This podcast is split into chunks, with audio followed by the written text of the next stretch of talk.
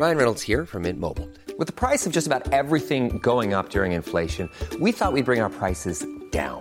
So to help us, we brought in a reverse auctioneer, which is apparently a thing. Mint Mobile Unlimited Premium Wireless. How to get thirty, thirty, how to get thirty, how to get twenty, twenty, twenty, how to get twenty, twenty, how to get fifteen, fifteen, fifteen, fifteen, just fifteen bucks a month? Sold! Give it a try at mintmobile.com slash switch. forty-five dollars up front for three months plus taxes and fees. Promoting for new customers for limited time. Unlimited more than forty gigabytes per month. Slows full terms at mint mobile dot com.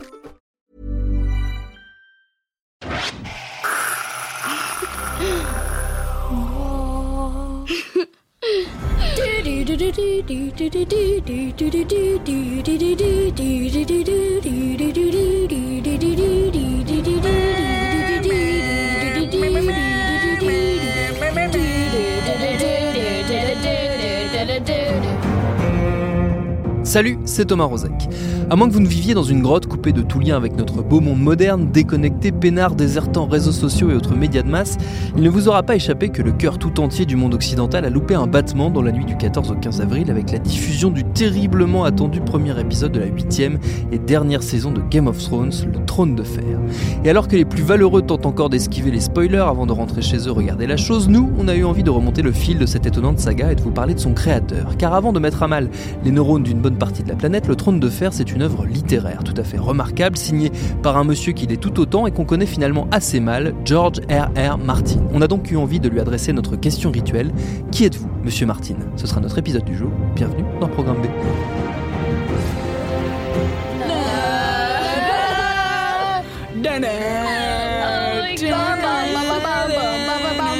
L'histoire de George Martin, elle débute aux États-Unis le vingt septembre dix-neuf cent quarante-huit, date de sa naissance à Bayonne dans le New Jersey.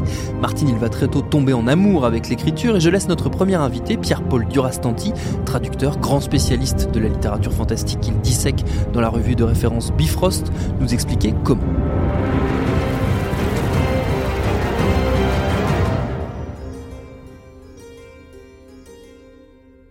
Lui, il fait tout remonter aux comics. Euh, ça a été sa première lecture, ça a été sa première passion. Le jour où il a découvert la science-fiction, il a euh, donné ou revendu ou je sais pas quoi sa collection de comics. Il s'en est aussitôt mordu les doigts, donc il a fallu qu'il la reconstitue euh, avec son petit argent de poche. Il faut savoir que Martin, c'est un type qui vient d'un, d'un milieu modeste. C'est un, un véritable prolo, ce qui est très rare dans la science-fiction américaine. Ils sont, on doit honnêtement pouvoir les, les compter sur le doigt de la main. Son père était docker, par exemple. Donc, euh, c'est pas du tout quelqu'un qui a eu euh, qui a eu une enfance. Enfin, c'est, sans parler, sans faire dans le misérabilisme, c'est quelqu'un qui a eu une vie modeste au départ, et même très longtemps. Et donc, à la limite, moi, je trouve ça euh, tout à fait euh, sympathique et, et juste que que bah, qu'il soit devenu millionnaire, quoi, sur le tard, parce qu'après tout, euh, ça aurait pu arriver à quelqu'un de moins sympathique, quoi. Les comics sont amenés à l'écriture, bizarrement à l'écriture de nouvelles, parce qu'il a, il a, il s'est très vite passionné au point de participer à des journaux amateurs sur le, sur les comics, ce qu'on appelle des fanzines en ouais. général. Et euh, et là, bah, il a écrit, euh, il a d'abord essayé de dessiner, il s'est rendu compte que non.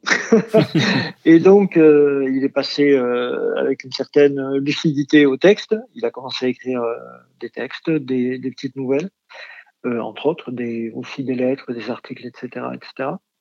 Et puis, il a découvert la science-fiction. Et euh, deuxième, euh, deuxième marmite dans laquelle il est tombé.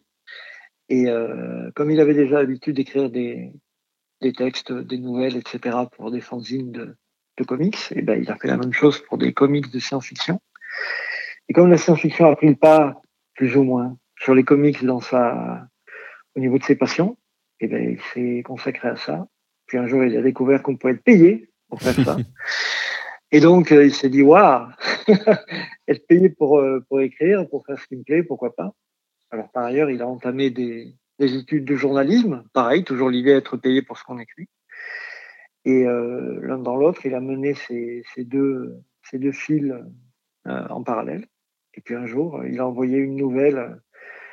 Il a compris qu'on pouvait soumettre des, des textes au magazine de science-fiction. C'était ouais. marqué. Et enfin, il a compris parce que, par exemple, il y avait marqué euh, « Les manuscrits non sollicités ne sont pas retournés ». euh, ça voulait dire que ça voulait dire qu'on pouvait quand même en envoyer. Même qu'on si pouvait, qu'on pouvait, voilà, qu'on pouvait a priori voilà. écrire. Absolument. Donc, euh, il a comme ça commencé à soumettre des, des nouvelles et il explique lui-même qu'il a eu un coup de bol. qui a dû arriver à un moment où il n'y avait pas grand-chose. Euh, il, a, il a envoyé ça à un magazine qui faisait une espèce de concours euh, pour découvrir un nouvel écrivain chaque mois. Ouais. C'est un bon plan, hein, c'est assez rare. Et donc, du coup, il a eu du bol. Et euh, il a été retenu. Euh, il a été retenu, mais euh, sa nouvelle a disparu, littéralement. Elle a disparu, en fait, derrière un classeur dans le bureau du, du magazine. Ils l'ont retrouvée au bout de, je sais pas, un ou deux. Et donc, du coup, voilà, malgré tout, euh, il a, il a réussi comme ça à, à, à émerger un peu, à, en tout cas à avoir une première publication. Ça, c'était à quelle époque? Alors, il... on, est, on est dans quelles années, là, quand, soixante, quand il... euh, fin des années soixante. Ouais. Fin des années soixante, soixante-huit, soixante-neuf, je ne sais plus. Euh, par ailleurs, euh, ben, on est en pleine guerre du Vietnam, aux ouais. États-Unis. Et euh, Martin n'était pas le, le, le gentleman un petit peu en surpoids qu'il est devenu depuis, à l'époque. Il avait même, il était tout mince. Il voulait plaire, il voulait plaire aux filles. Et du coup, euh, alors qu'au début, il avait été, euh, il avait été recalé justement parce qu'il était en surpoids. Ben là, du coup, il était, euh, il risquait de partir réellement au Vietnam. Et non seulement il était opposé à la guerre, mais il y avait une, une chance non négligeable de pas en revenir. Oui. Donc du coup, il a, il a demandé un peu, un peu en désespoir de cause le statut de meneur de conscience. Et contre toute attente, il l'a obtenu. Donc ça lui a en fait, ça lui a en fait bah déjà ôté un poids sur la conscience, et d'autre part, ça lui a permis de, de dégager du temps pour se mettre vraiment sérieusement à écrire, parce qu'il tournait un peu en rond, il n'arrivait pas à placer un deuxième ou un troisième texte. Donc, et, et comme ça, il a, il a réussi. Euh, il s'est vraiment pendant quelques, en général l'été, il se bloquait deux mois et il écrivait aux vacances. Et comme ça, il a réussi à, à produire, bah, à s'améliorer, à produire de meilleurs textes. Et euh, à partir des années soixante et onze soixante-douze, euh, il devient vraiment écrivain, c'est-à-dire il publie régulièrement deux, trois nouvelles lignes première année, puis quatre, cinq, puis cinq, six, et cetera. Et euh, il a fait ensuite son, il a fini ses études de journalisme, mais il est devenu, euh, plutôt que devenir journaliste, il est devenu prof de journalisme. Et comme ça, il est euh, et de littérature. Et comme ça, il est, euh, il a mené en, en parallèle sa carrière. Euh, classique, disons, qui n'a pas duré très longtemps. Il a arrêté à la fin des années soixante-dix, il est devenu écrivain à plein temps, et donc sa carrière d'écrivain. Il a publié son premier roman, mais justement euh, à la fin des années soixante-dix, c'est à ce moment-là qu'il s'est arrêté de, d'avoir des activités annexes. Et puis ensuite, ben, il a continué à produire euh, d'abord un livre de temps en temps, toujours quelques nouvelles, et puis à la fin, comme ça, pendant une, une dizaine d'années. Après, il est parti à la télévision, à Hollywood. Euh, il a travaillé sur, d'abord sur euh, le remake en couleur de la quatrième dimension, ce qui en France s'est appelé un temps la cinquième dimension.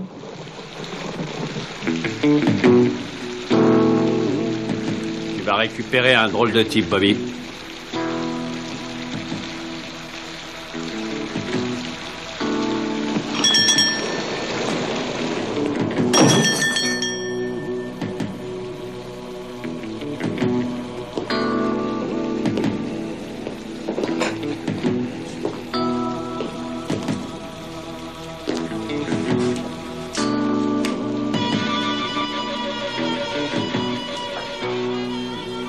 Cette série s'est arrêtée au bout de trois saisons, si je ne m'abuse. On lui a proposé de, bah, une nouvelle série qui se montait, qui s'appelait euh, La Belle et la Bête, qui était donc un remake euh, bah, du film de Cocteau et de et de la et du Comte.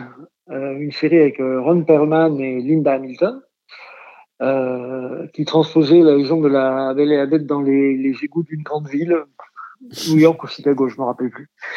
Et euh, une série pas si mal d'ailleurs, qui passait aussi, je ne sais plus, sur la cinq ou la six à l'époque. Et il a travaillé là-dessus pendant des années. Et pendant ce temps-là, il écrivait très très peu de textes, de fiction. Oui. Et puis, euh, bah, ça c'est euh, bah, pareil, la série est arrivée à son terme. Là, il était plus ou moins showrunner à la fin. Et euh, comme ça, ça périclitait un peu Hollywood, il s'est, mis, il s'est remis à écrire. Et alors qu'il écrivait un roman de science-fiction, comme il en avait l'habitude, il a eu le... il y a une scène qui s'est imposée à lui. Un jeune type euh, que son père euh, amène voir l'exécution d'un d'un, prison, enfin, d'un, d'un déserteur.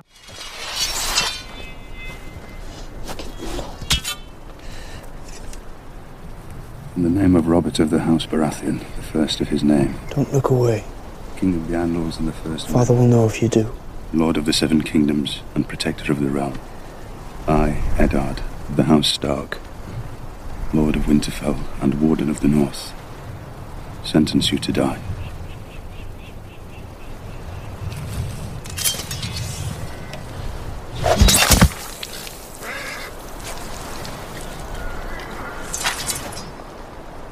Voilà, il a écrit ça parce que ça s'est vraiment imposé à lui, et puis il a voulu reprendre son, son roman de science-fiction, et puis euh, une série est tombée dans son escarcelle, alors il a tout arrêté, il a, on lui a proposé de faire un pilote, il a passé deux ans sur le pilote et tout, et le pilote n'a pas été, euh, a pas été accepté, a été refusé par la chaîne, donc pas de série.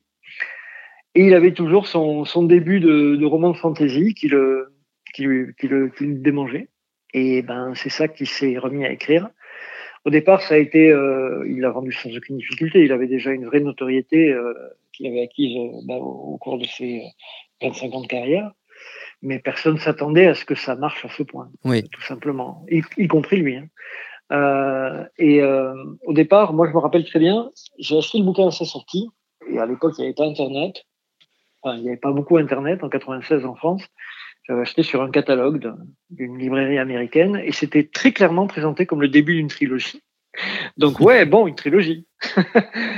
Il y a un élément de sa, on va dire de sa bibliographie ou de son œuvre qu'on connaît un peu moins, c'est qu'il a aussi pratiqué un autre genre qui est très courant aux États-Unis, notamment pour tout ce qui est des auteurs de science-fiction et des auteurs des littératures de l'imaginaire, on va dire en général, c'est l'horreur. Euh, on, le, on connaît assez peu cette partie-là de son, de, son, de son œuvre du côté du grand public, j'entends évidemment. Oui, et c'est bien dommage parce que d'une part, certaines de ses meilleures nouvelles, comme L'homme en forme de poire, Le régime du singe, euh, sont, euh, sont parfaitement euh, répugnantes et donc euh, remarquables. Et, euh, et d'autre part, un de ses meilleurs romans, donc Riverdream, auquel je faisais allusion plutôt, et se situe euh, dans cette nuance-là, puisque c'est une, c'est une histoire de vampire, on va dire. Mais c'est aussi un très beau roman historique sur euh, les bateaux à vapeur sur le Mississippi au dix-neuvième siècle. Et euh, c'est un bouquin auquel, euh, auquel Martin tenait beaucoup, qui a d'ailleurs euh, bien marché, toute proportion gardée. Donc euh, oui, il y a toute une... Euh, y a... En fait, c'est assez peu un écrivain de science-fiction, Martin. Il ouais. l'a souvent dit. Il, est, euh, il a très peu de culture scientifique. Il, il a le minimum pour ne pas raconter d'énormes bêtises. Mais ses goûts euh, le poussent beaucoup plus euh, vers le fantastique et vers la fantaisie. Mais quand il a débuté dans les années soixante-dix, enfin même à la fin des années soixante, c'était des genres qui étaient en dégérance ou qui n'étaient même pas créés en tant que catégorie, euh, catégorie d'édition particulière. Le fantastique, oui, la fantaisie, pas encore. Et donc, il a, il a écrit de la science-fiction, d'ailleurs, très atmosphérique et souvent très mêlée de, d'éléments mythiques ou, ou horrifiques, euh, par défaut. Là, on a vu une, une, tente, une nouvelle tentative de, d'adapter son, son roman qui s'appelle Le Volcrine. Et il y a eu, euh, on a vu d'ailleurs, c'est passé sur Netflix, une première saison qui n'aura pas de suite, qui essayait de, d'adapter ce, ce livre, qui est un mélange à la Alien, euh, mais euh, pas du tout une copie, puisqu'il l'a écrit avant, de, d'horreur et de science-fiction. Oui. Donc oui, c'est quelqu'un qui a, qui a, beaucoup, euh, qui a beaucoup pratiqué, enfin beaucoup, toute proportion gardée maintenant, mais qui aurait probablement beaucoup plus pratiqué le domaine si, euh, s'il en avait eu le loisir. Et au moment où il y a eu, il y a eu une espèce d'énorme boom euh, de l'horreur aux États-Unis dans les années quatre-vingts, mais le problème, c'est que c'était le moment où Martin n'écrivait quasiment plus, enfin, il n'écrivait plus que pour la télévision, donc il n'en a pas profité non plus en quelque sorte. Étape incontournable en France pour évoquer le travail de Martin, son éditeur, chez qui est sorti de l'intégralité du Trône de Fer, et ce dès la fin des années quatre-vingt-dix, Pygmalion, dont Florence Lotin est la directrice éditoriale. Je lui ai demandé de me raconter ce que représentait son œuvre pour sa maison d'édition. George Martin, effectivement, est un auteur prolifique. Euh, si on reprend un peu son histoire, déjà, il écrivait beaucoup de nouvelles. Il a écrit dans plein de genres différents, justement, parce qu'il sait tout écrire. Mmh. Et en fait, Le Trône de Fer est né aussi parce qu'il a été scénariste. Euh, et en fait, il en avait marre que toutes ces histoires ne soient pas sélectionnées. Mmh. Et donc, il a décidé de se faire plaisir et d'écrire vraiment ce qu'il avait envie de lire. Euh, du coup... Il écrit des romans qui sont très dense, très riche.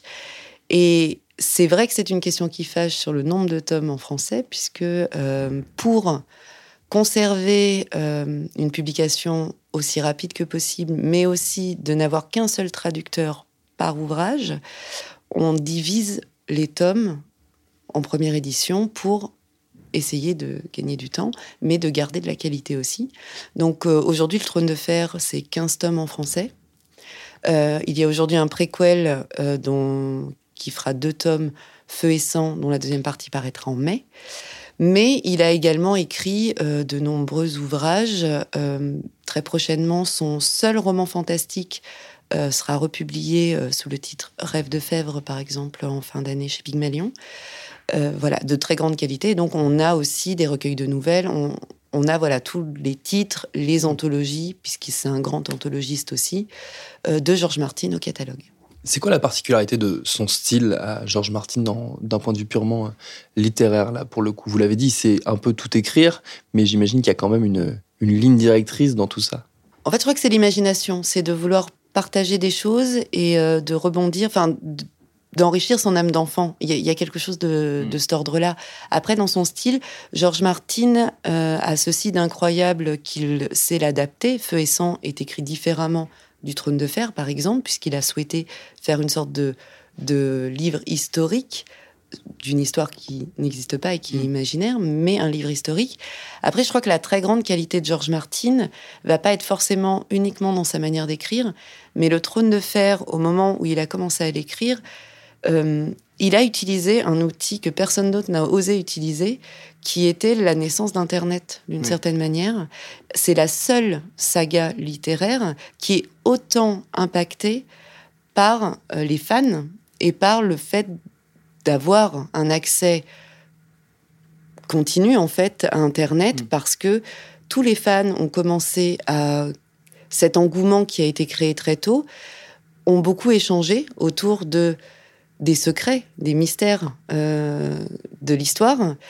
Et le fait qu'on puisse comme ça se reporter grâce à Internet ou à des forums, à des choses qu'on aurait pu oublier à la première lecture, a rendu vraiment très difficile le travail de George Martin, mais en même temps, il va toujours plus loin. Oui. J'espère que c'est assez clair oui, comme non, ça, mais, mais du coup, ça en fait une des seules œuvres, d'une certaine manière, où les fans peuvent participer mmh. d'une certaine façon. Et ça la rend assez incroyable pour ça.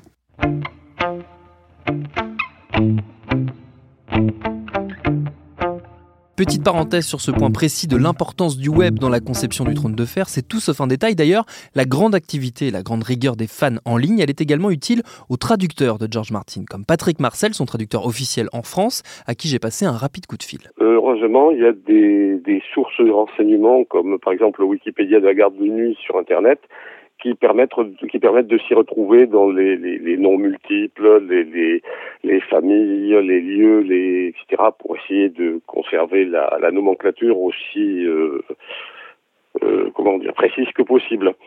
Mais euh, non, euh, non, franchement, c'est un, c'est un style qui est, qui est direct et clair, parce qu'il y a des... on va dire des centaines de personnages, mais plus probablement des milliers. Il y a des, des, des tas de lieux. Il y a, euh, donc, euh, effectivement, il faut essayer de, de tout le temps garder les références et de, de rester euh, tout le temps avec les mêmes, euh, les mêmes noms, les mêmes personnages, quoi. Euh, comme certains sont parfois juste cités au détour d'une page avant qu'on retrouve euh, mille pages plus loin un descendant ou ou un, un fils indigne, euh, bah, pour qu'on puisse repérer justement les, les, les rapports et les lieux, euh, ça c'est important, oui. Alors là, là par contre, c'est, c'est une des, des, des grandes difficultés. Euh, je regarde, je me documente, et j'ai par derrière moi, le choix que j'ai terminé la traduction, des gens qui, qui, qui reprennent et puis qui vérifient la, la conformité des termes. Justement, quel type d'outils vous utilisez pour, pour vous documenter? Vous parliez de, de cette page, de, enfin, du wiki de la Garde de Nuit sur, sur euh, Internet. Il y en a d'autres, des outils comme ça, qui vous servent? euh, bah, Essentiellement pour euh, la, la, la traduction française, euh, c'est, c'est celle dont je me sers, parce que oui. euh, bah, ça fait une seule source. Donc, autant éviter de multiplier les sources et de risquer les contradictions. Euh, en plus, elle est, elle est très bien faite, très bien maintenue, donc ça aide. Pour le pour le langage, bah j'ai, j'ai, j'ai de la documentation, j'ai, bah on fait des recherches sur Internet, mais euh, comme j'ai dit, pour le langage lui-même, c'est quand même moins un souci. Disons que par rapport au genre dans lequel il travaille, qui est la fantaisie médiévale, il a un style qui ne fait pas tellement dans les faits archaïques, euh, dans le, les, les, les tournures médiévales ou les choses comme ça. C'est un style assez direct. Euh, bien que euh, les personnages, les décors, les situations soient aussi euh, réalistes euh, par rapport au, à l'environnement que, que, que c'est possible, euh, il reste toujours avec un style direct, sans doute pour qu'on puisse justement réagir euh, avec des personnages qui sont qui sont présents, avec lesquels on peut dont on peut comprendre les sentiments, puisque c'est c'est quand même la la principale euh, comment dire le principal souci de, chez lui, ce sont les personnages. Dieu vous jugera. Maudit, soyez maudit jusqu'à la treizième génération de vos races. Maudit, maudit. Je vous briserai, ma tante. Je reprendrai l'Artois. J'en fais le serment devant mes ancêtres. J'en suis sûr. Vos trois frères sont cocus, madame. Cocus comme des manants. Précisément, ne pourrait-on croire que vous agissez à présent par vengeance. Et tu te venges de moi, à travers mes filles. Allez, ma tante. Femme qui a failli doit être à jamais écartée de transmettre le sang des rois. Ainsi, notre sire en a jugé. Il les a condamnés à vie. Si on parle des, des influences littéraires du, du Trône de Fer euh, en tant que tel, on, a, on pense évidemment beaucoup au Seigneur des Anneaux, parce que c'est, c'est un peu le, on va dire le, le, le, le point d'accroche euh, central pour toute la littérature euh, mmh. fantastique, euh, fantasy euh, de manière générale. Euh, c'est un peu le, le grand ancêtre, quelque part. Mais il n'y a pas que ça chez George Martin, parce que justement, il y a ce que vous évoquiez au début, cette espèce d'exigence de réalisme. Mmh. Ça, j'imagine qu'il l'a puisé ailleurs, dans ses lectures historiques. Je crois que notamment euh, le, Les Rois maudits l'ont beaucoup Beaucoup, beaucoup influencé. Oui, c'est vrai qu'effectivement, il a pris des choses euh, intéressantes chez Tolkien, euh, mais c'est en ça, quand je parlais de fantaisie réaliste, c'est-à-dire que là, nous avons de la magie, nous avons des dragons, mais nous, n'avons, nous avons surtout des êtres humains tels qu'on pouvait l'avoir au Moyen-Âge. Après, George Martin, justement, cet euh, esprit curieux, il l'enrichit euh, systématiquement. Il est passionné d'histoire, c'est vrai. Donc, Maurice Druon, il le lit. Alexandre Dumas est aussi une de ses références. Mais l'histoire en règle générale. Donc, on retrouve dans toute sa fresque, en fait, des références historiques quasi systématiques, mais différentes périodes de l'histoire. Mmh. On va aller de Attila le premier à, effectivement, euh, les, l'histoire de France qu'on a, euh, puisqu'on a la fin d'une dynastie dans mmh. le Trône de Fer. Les Targaryens qui euh, ont cessé, les Baratheon Qui, qui s'arrête également. Enfin, il y, y a toute cette richesse-là. Il s'inspire, euh, chaque région de son monde est inspirée par des régions aussi et des parties d'histoire. Oui. Donc, euh, il sait aussi les mêler de telle façon que finalement on découvre toujours quelque chose de nouveau. Mais rien que par exemple les règles de succession, selon l'endroit du monde de George Martin où l'on se trouve, ce ne sont pas les mêmes. Mmh. Ce qui pourrait nous coller encore plus un bazar monstre quand on voit que justement déjà ils sont tous en train de se massacrer pour euh, obtenir le trône. On se dit, si on commence à se plonger là-dessus, à se pencher sur cette question, ça devient encore plus euh, compliqué. compliqué et en même temps passionnant. C'est, c'est ce qui fait la richesse du monde de Martin. On a du mal à imaginer quand on est, quand on est assez peu familier finalement du, des coulisses de l'édition. Euh, moi j'ai souvenir d'histoires autour d'Harry Potter, euh, au moment où c'était vraiment un phénomène purement littéraire, euh, de, de grands secrets autour des tomes qui arrivaient, qui arrivaient notamment dans, chez les éditeurs français, où il fallait protéger beaucoup le tome, que ça ne sorte pas dans la presse, que, qu'il n'y ait absolument rien qui fuite, pour que la traduction se fasse le plus rapidement possible. Est-ce que c'est le même genre d'enjeu quand vous recevez un, un nouveau texte de George Martin qu'il va falloir traduire rapidement, mais dont il va falloir aussi préserver, on va dire quelque part, dont il va falloir préserver un peu les secrets, surtout vu, on va dire, les, les nombreux twists, les nombreux rebondissements qu'il y a dans son œuvre. Oh, oui, clairement. Alors, est-ce que c'est à la mesure de J K. Rowling ? Je ne sais pas, parce que je pense que c'était vraiment très particulier, que pour l'instant, en fait, depuis le démarrage de la série, il n'y a pas eu réellement, oui. en fait, parce que le dernier tome euh, est arrivé quasi au moment du début de la série, ce qui fait qu'il n'y avait pas encore toute cette dimension-là. Mais aujourd'hui, par exemple, Feu et Sang, euh, qui n'est même pas un tome du Trône de Fer, j'ai signé avec mon sang pour euh, garantir que personne, avant la sortie américaine ou anglaise, serait au courant de quoi que ce soit, ce qui rend les choses euh, très délicates. D'ailleurs, je, je, je m'imagine, euh, le jour où j'ai le tome six, peut-être que je le dirai à personne, ouais. Même pas au libraire, rien, peut-être au traducteur, je ne sais pas encore, mais je, je ne sais pas, parce que c'est toujours compliqué, parce que quand on fait des livres, on, fait, on est plusieurs, on est toute une équipe, il y a toute une chaîne qui travaille dessus, et on ne peut pas... Enfin, c'est difficile de tout contrôler. Mais encore une fois, c'est vrai que là, tout le monde est très tendu sur des ouvrages aussi importants. Quand on voit que la série est la plus piratée de l'histoire, euh, tout en étant la plus regardée. Enfin, elle, a diffu- elle est diffusée dans plus de cent soixante-dix pays simultanément pour éviter euh, justement ça, qui est un record absolu aussi. La série de tous les records. Donc, on se dit sur les livres, on est aussi euh, là-dessus. Et c'est vrai que je, vraiment, je ne sais pas comment... Euh, comment ça va se passer, mais j'imagine que ça va être un enfer. Et vraiment, quand je dis que j'ai signé avec mon sang, il y a plus chaque étape, chaque correction, chaque chose qui arrive dans, au niveau du texte, il y a des clauses de confidentialité. Et, et chaque éditeur de chaque pays reçoit un fichier qui est tatoué avec le nom du pays. Comme ça, s'il y a la moindre fuite, on sait d'où ça vient. C'est formidable, ça rassure beaucoup. Non, je suis très détendue. Je, finalement, je ne sais pas. Je préfère peut-être qu'il, a, qu'il, qu'il ne finisse pas tout de suite. En fait, non. Mais euh, voilà, c'est, ça va être vraiment, vraiment très compliqué, je pense. Euh, pareil que Harry Potter, euh, à ce moment-là, ouais. Heureusement, les fans ont de quoi se tenir occupés pendant quelques semaines au moins. Qui sait, peut-être que Martin nous prépare une belle surprise pour accompagner la fin de la série version télé. En tout cas, on peut toujours rêver. Merci à Pierre-Paul Durastanti, Florence Lotin et Patrick Marcel pour leurs réponses. Programme B, c'est un podcast de Binge Audio préparé par Lauren Bess, réalisé par Vincent Hiver. Abonnez-vous sur votre appli de podcast préféré pour ne manquer aucun de nos épisodes. cinq étoiles sur Apple Podcasts nous feront le plus grand plaisir. Facebook, Twitter et consorts pour nous parler. Et à demain pour un nouvel épisode.